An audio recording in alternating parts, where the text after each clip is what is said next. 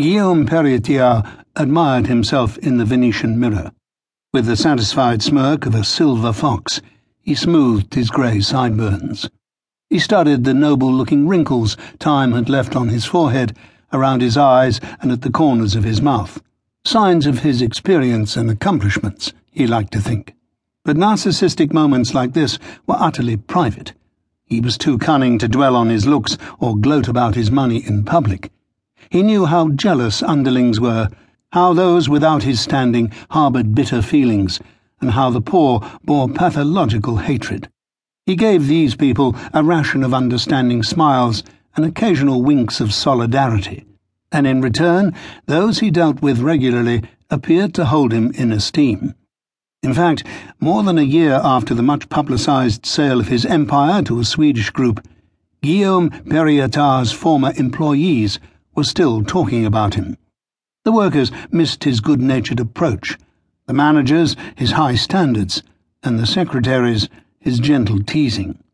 He never fooled anyone, but a paternalistic taskmaster at the helm was better than a troop of spreadsheet driven businessmen bent on ramming quarterly objectives down everyone's throat. Perretier was patting his belly, which had grown rounder with the passing of each profitable year, when the phone rang echoing in the living room of his mansion. He tightened the sash of his Daniel Hansen Italian silk dressing gown and hurried down the hallway.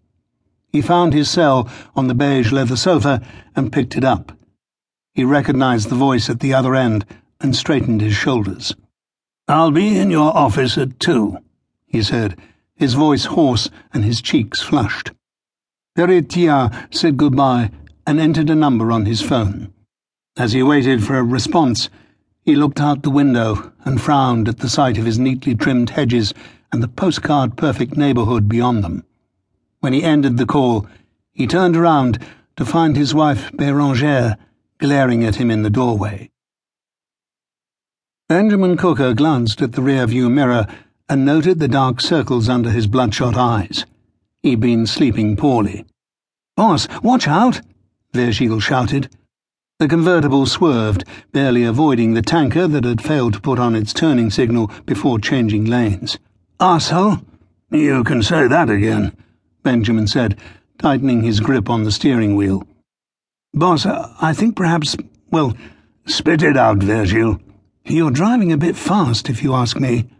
I didn't ask you. We have an appointment at 2 p.m. on the nose. Punctuality is the politeness of kings, Virgile. You know I don't like to be late. Benjamin's assistant scowled and slid down on his leather seat. Then you should let me drive, boss.